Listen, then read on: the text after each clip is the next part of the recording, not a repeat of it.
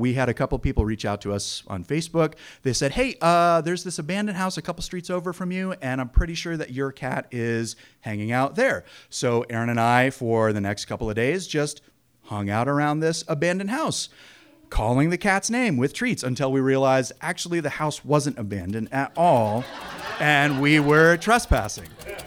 From NCPR, welcome to Northwards. People, ideas, and conversations from and about Northern New York, Vermont, and beyond. I'm Mitch Teich. Support for the Northwards podcast comes from St. Lawrence University, where a strong liberal arts tradition with real world applications equips students to solve 21st century challenges. stlawu.edu earlier in the history of Northwards, we sat down with the very talented host of the Howl Story Slam podcast, one Ethan Shantie, and talked about his hopes, dreams, and aspirations for the podcast that was just about to launch at that point. Well, the first season is over, listeners, and uh, I believe it was a smashing success. Uh, so we've invited Ethan Shantie to stop by the studio once again, which is kind of exaggerating things because he doesn't really have to stop by. He was already in the studio when I walked through the door. He's sitting across from me. Ethan Shantie, welcome back to Northwards. Hi, Mitch. Thanks for having me back. um, and and thanks for taking the time uh, today. I, I want to talk with you because the Howl had what twelve episodes in its first season. Just ten. Just 10. Just 10, yeah. I was never a math expert. um, so 10 episodes in yeah. its first season. And uh, they broke all sorts of records for listenership uh, for a podcast that we produce at North Country Public Radio, which is a little self congratulatory. But if you can't be self congratulatory, who can, right? Right. Yeah. We had a lot of conversations about how we shouldn't get like too caught up in just the numbers aspect of it. But it's really hard not to look at them and celebrate, you know, when 30,000, uh, what, not 30,000, but we had almost 30,000 downloads and it was, maybe it was 10. Right. 10 people. 10 total. Yeah. um, no, but when, um, when you see that your episodes, the thing that you're working on has been downloaded like 30,000 times, that feels good. So it's it's hard not to look at those numbers and celebrate a little bit. And uh, I'm just really really stoked that anybody cared about what we were bringing to the digital podcast space and was really interested in these stories because I know that we felt strongly that um, that they were that they were entertaining and that they spoke to some of our North Country values um, and that you know they deserve to be heard by a larger audience. Well, and, and you have to wonder if um, making these available to a, a worldwide audience um, also gave uh, the people who told the stories some new incentive to to kind of go back and listen to them and share them with their friends. And um, you know, it's uh, it's a viral thing. Yeah, and um, I I think that I think that all of the people who we chose for this first season should be extremely proud uh, of the stories that they told. Um, I actually caught up with um, with Tanya Roy, who told a legendary story. howl storyteller. Yeah, she really is, and her story was on an episode uh, called "I Joined a Dating Site on a Dare," and it's all about how she meets her partner um, through uh, through this unexpected series of events after she joins uh, Match.com. It's really funny. It's really heartfelt, and I caught up with her um, a few weeks ago. She said that sh- she was really interested, and I told her that we had great feedback from her episode and people loved it. And she was like, "Well, you know, what I want to tell you is is this that when I got on stage." and I got to a certain point in my story, I realized that I could either follow the guidelines of the story slam and risk losing, um, or tell it the right way. And so she's like, I had this moment where I paused, and she's like, you can probably hear it in the episode. And I just decided, you know, this story is important to me and it needs to be told the right way. So I'm going to go over time and and just give the audience this story straight from my heart and and hopefully I'm not punished or penalized for it, you know. Um, and and you know when when her and I were talking, uh, it was like you know I could tell that you had that that moment of reflection when you're on stage where you take this deep breath in and you you pause and you make this this decision. Um, and I told her I thought that that was the the right move um, to to break with format a little bit and go over time to make sure that people heard her story the way it needed to be told, which I thought was really cool. So, for you, having sat down and uh, I mean, you don't just host this show. You also Right. go back through all the old stories and you edit and and mix the show. Right. And uh, basically, you immerse yourself in Yeah. these stories as you're producing each episode. We were at the Howl Story Slam when it was in Potsdam recently, and you actually got up on stage and told a story Mm-hmm. Yeah. for the first time, right? It was the very first time I've told a story uh, on stage, and uh, it was it was like a little bit nerve wracking um, because you're much more vulnerable. You know, when you're actually speaking in front of people, that barrier uh, is not the the barrier that you have as a broadcaster is not there anymore. Uh, you know, you're just looking out the window, or you're looking directly at the microphone, or you're looking at the thing that you're reading. But when you have to tell this really personal story and you're staring at people and gauging their reaction in real time, uh, it's much different. I mean, you probably are over that stage fright by now, I would think. I don't know. Every time I finish telling a story, I, I step off the stage, and the first thing that pops into mind is, "Well, fooled him again." Um, interesting. That's that's kind of surprising to hear. I would think that you would be like really confident about this at this stage, but I, I I don't know. I'm I'm making a conscious effort to to kind of like get over my stage fright. Uh, which, which is weird for people to hear because uh, I've always been on the radio and I've always been um, I've been a musician since I was yeah. So 14. how, how is how is how is telling a story in front of a group of people sitting around, in this case, the the 1844 barn in Yeah. Potsdam, different than actually being on stage uh, and playing music? Yeah, I think I think it has to do with there being a barrier, and you know, you know, when I'm playing with my band, I'm behind the drum set, and there's other people uh, in my band for the crowd to focus on, um, and Somewhat less screaming, I think. there's less screaming at the 1844 house generally, yeah, um, and and the Howl Story Slam generally, yeah, less screaming, um, but. Yeah, it's it's it's being the center of attention. It's it's having people, uh, you know, sort of like, uh, it's it's having people react to you in those quiet moments where you make a joke and they either laugh or they don't laugh or they stonewall you and there's that terror. Um, yeah, it's it's it's making yourself vulnerable. That is the weird thing for me. That's the uncomfortable thing for me. Um, but yeah, I've been actively trying to get over it by just being out in public more and like reading poetry and, and doing the Howl Story Slam and um, and it was a it was a surprise that people loved the story that I told. It was it was good. yeah, it was fun. you told a story about your cat. Yeah, my cat Ripley, who went missing um, a couple of months ago, and uh, and my partner Aaron and I thought that we had gotten her back. Um, So why don't we listen to a clip from that story told at the 1844 barn?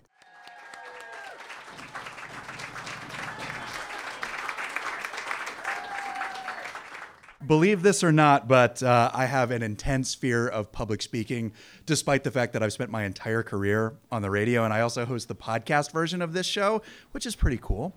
Um, so I'm not saying that to poison the well of my story, but I am trying to get some sympathy points. Um, I'm very much a cat person. I always have been. I love cats. Nothing against dogs, but cats are a little bit better. And so when my partner, who is here, Erin, and I uh, moved into our own place, and uh, she finally said, I think we should get a cat. There's this stray cat that's hanging out at Cornell Cooperative Extension. I literally had tears in my eyes because I'd been waiting for us to have a cat together for so long. The tears she'll probably attribute to me being a Pisces. Really, I'm just a big baby. So we got this cat. Uh, she was a stray. Her name was Ripley, named, of course, after the badass in the Aliens franchise, Ellen Ripley. Um, and she pretty much hated us at first. Uh, it took her four months to warm up to us. Uh, during that time, she either hid between the washer and the dryer, or she hid on this utility cabinet that we have in our utility room. But eventually, she became the perfect cat. A beautiful cat, a lovely cat. She would scream at Erin in the morning until she got fed. She would scream at me in the afternoon until I let her up on my lap so she could sniff around my laptop. She would scream at night when Erin and I went to bed because she couldn't see us anymore. And that meant that we had disappeared. And love this cat very, very much. And then she disappeared in June. Um, Erin and I did the thing that you're supposed to do, which is put up posters. We talked to all of our neighbors. We called every um, humane society in the county. Uh, we didn't get very far with any of that. Uh, we had a couple people reach out to us on Facebook. They said, "Hey, uh, there's this abandoned house a couple streets over from you, and I'm pretty sure that your cat is hanging out there." So Erin and I, for the next couple of days, just hung out around this abandoned house calling the cat's name with treats until we realized actually the house wasn't abandoned at all and we were trespassing.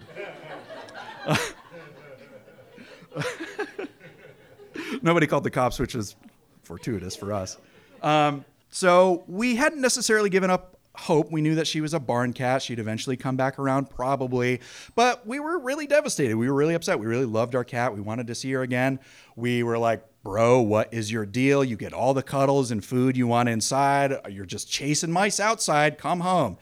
But no, so she's still missing. And then one day, Erin and I are watching The Bear, and she gets a message on Facebook from someone that she doesn't know and that I don't know. And they say, We have your cat. It's not threatening like that, but it's like, we, we have your cat. And they send us photos, and sure as hell, it is Ripley. It's got the bushy tail, it's got the, the tiger coating, and the photos are a little bit blurry, but we're like, thank God our cat is here. So we bundle up, you know, we get a, a, a, towel, we get our little cat carrier, which we know that she hates, and we jump in my truck and we rush over. It's just a couple streets over, and we think we're going to get to go into the house and see this cat and uh, and give it uh, treats and confirm that it's our cat. Um, but when we get there, the folks are standing out on their front porch. They have the cat our cat, Ripley, wrapped in a towel on their shoulder, and it is going nuts because it is hopped up on catnip and it's shrieking and it's trying to get away. So we pull up. I'm basically parked sideways on this street. Um, and Aaron gets out of the truck. They just throw the cat at Aaron, basically. And then we get in the truck and we're like, okay, we just need to get back to the house before this cat pees all over the truck because it's shrieking, it's trying to get out again, hopped up on catnip. I don't know if any, any of you have ever been, but uh, it's a wild thing. Um, so we finally get back to our house. Uh, I rush out of the truck, open my front door. Aaron goes in. I go back, lock everything up, come back in the house. Aaron has put the cat down. It looks suspiciously sort of like our cat. Um, and but before we can get a good look at it, it bolts. It runs up the stairs. It's all over Aaron's art supplies, which Ripley never does. It's shrieking, it's howling, it runs down the stairs, it's up on the windows, which Ripley never does. And then it's up on the car it's down on the carpet, it's rubbing its back all over the carpet, which Ripley never does. And so we finally get a good look at this cat, and its eyes are a little bit bigger than Ripley's, and its hair is a lot a bit shorter than Ripley's, and everything about it is a lot a bit different than Ripley's, but we are desperate for our cat. We want our cat back so much that we are Googling do cats lose their hair in the summer with their long hair? Can their voices get deeper if they've been out for a while? And all of this was totally unnecessary when we finally got down and we lifted up its tail to realize that it was very much a male cat, a well endowed male cat. So we had already basically fallen in love with this cat all over again. Even though it wasn't ours, we named it Bartleby. Um, we, we thought to ourselves, maybe we'll just keep it. And then we thought, well, it must be a person's cat. This cat is so friendly, it's so lovely, it's so affectionate. It's got to be somebody's missing cat. So we call the Humane Society. Finally, somebody comes and picks it up. And Bartleby, thankfully, has found a new home. Ripley is still missing, but I saw her on the edge of our driveway this morning eating the wet food that we had left out for it. So we're pretty sure when it finally gets cold, she will come in, at which point she will be grounded for life. Thank you. Ethan Shantie, both on tape from the 1844 barn and in the studio with us here on Northwards. Ethan, uh, first of all, great job. Uh, not, Thank and you. not just because uh, it meant that I did not have to tell a story that night, but um, you know, as long as this is the clip episode of uh, Northwards, uh, why don't we listen back to some other highlights from the past season, and uh, and have you uh, wax philosophical about them? Yeah, yeah, um, yeah. Let's let's treat this like it's the the Simpsons 138th episode uh, clip show spectacular. Um, yeah, we'll play a couple of clips from this past season. Uh, two of my favorite episodes, uh, episodes nine and ten. Uh, this first one is uh, Jim Howard, uh, who told a story about bringing his his friend and colleague on a uh, camping trip with some of his students, and his uh, his colleague was very very unprepared for the experience. Wednesday was CC Day, canoes and crafts. And the generally all the kids would go out in the canoe, and uh, the craft would be making sand candles. So I say, Tom, this is the only job you have. There's 75 boxes of wax, and near the stove over there. Your job, melt the wax. By the time we come back in, everything will be fine. We'll we'll have the kids make depressions in the sand. We'll put a little string in there. They'll make candles. Their mom and dad will be so happy. The parents and I take the eight canoes and we head out into onto uh, Lake Colby. Everything is going quite smoothly until one of the kids goes, "Mr. Howard, Mr. Howard, look at Mr. T." We move our canoe around. We look over there, and there's Tom on the edge of Lake Colby, jumping up and down, jumping jacks. One arm, you know, two arms, obviously, but two arms. He's just jumping crazy and and Tom never does jumping jacks, so this was this was kind of an unusual thing to see. So, and then one of the kids says he's yelling something. So I go, shh, quiet, quiet. We listen. The word fire comes rolling across Lake Colby into our canoe area. Oh my God! I kn- there goes my retirement. So that was Jim Howard uh, live on stage at one of our uh, Howl Grand Slams from a few years ago, and uh, and we we turned it into our tenth episode, the uh, season finale for season one of the Howl podcast. Um, and I really love that story. I've listened to it a bunch of times, and I thought it was just like such a great and heartwarming way to to end our season. You know what I like best? Uh, maybe not best. I, I, the stories are probably what, what's best. But one of the things that I, I really enjoy about listening in this kind of format, not not in the studio specifically, Yeah. but uh, listening to the podcast and kind of revisiting these, um, is the audience reaction. Yeah. You know, sort of listening for how long it takes them to start to realize what they're yeah yeah yeah exactly. yeah. Yeah that's that's one of my favorite aspects too and I, I think next time we do a season we should actually have a microphone just pointed at the crowd. Um, but yeah no it's such a cool part of the experience and really makes it feel like you're at the live show. Yeah and and I know that there's lots of these events that I haven't been able to go to because of work and life um, and certainly our listeners have not been able to attend a lot of these too. So uh, it's an opportunity for them to feel like they're a part of that experience which is cool Ethan Shantie is our guest here on Northwards. He's the host of the Howl podcast, also available on NCPR and wherever you get your podcasts. And uh, we're listening back to a couple of clips from uh, the first season of The Howl, which has recently concluded. Uh, what else did you bring for us? I brought uh, one more clip that I want to play, which was from our ninth episode called "Friendship is for the Birds," um, and this is uh, this is Deirdre Loftus, also from a Howl Grand Slam, talking about making friends um, in unexpected places after she graduates college. I think that birding is the only sport that people start doing after they go through menopause. This is a thought that I find myself having um, as I'm sitting in a car next to my friend named Helen. Now, Helen is the sexiest 94 year old that I know. Uh, she is smart and she is sassy, and she just got married to a 72 year old named Peter. Um, I'm sitting in this car with Helen, and I ask her, Helen, when did you start birding? And she says to me very plainly, Well, I was in an abusive marriage. My husband refused to divorce me. I had a date on the calendar and a plan for killing myself. I was walking through the park one day and I saw an eared grebe. It was the most magnificent thing I'd ever seen. So I got a bird book, I identified it. The next day I went back to the park, I identified another bird and another bird and another bird. Before you know it, my suicide date came and went. Birding saved my life. Now, this was not the response I was expecting to this very generic question. Even more so, I was not expecting Helen's continued response, which was the best part is he wouldn't divorce me because he knew I'd get half his money. I come home one day, he dropped dead in the shower. I got everything.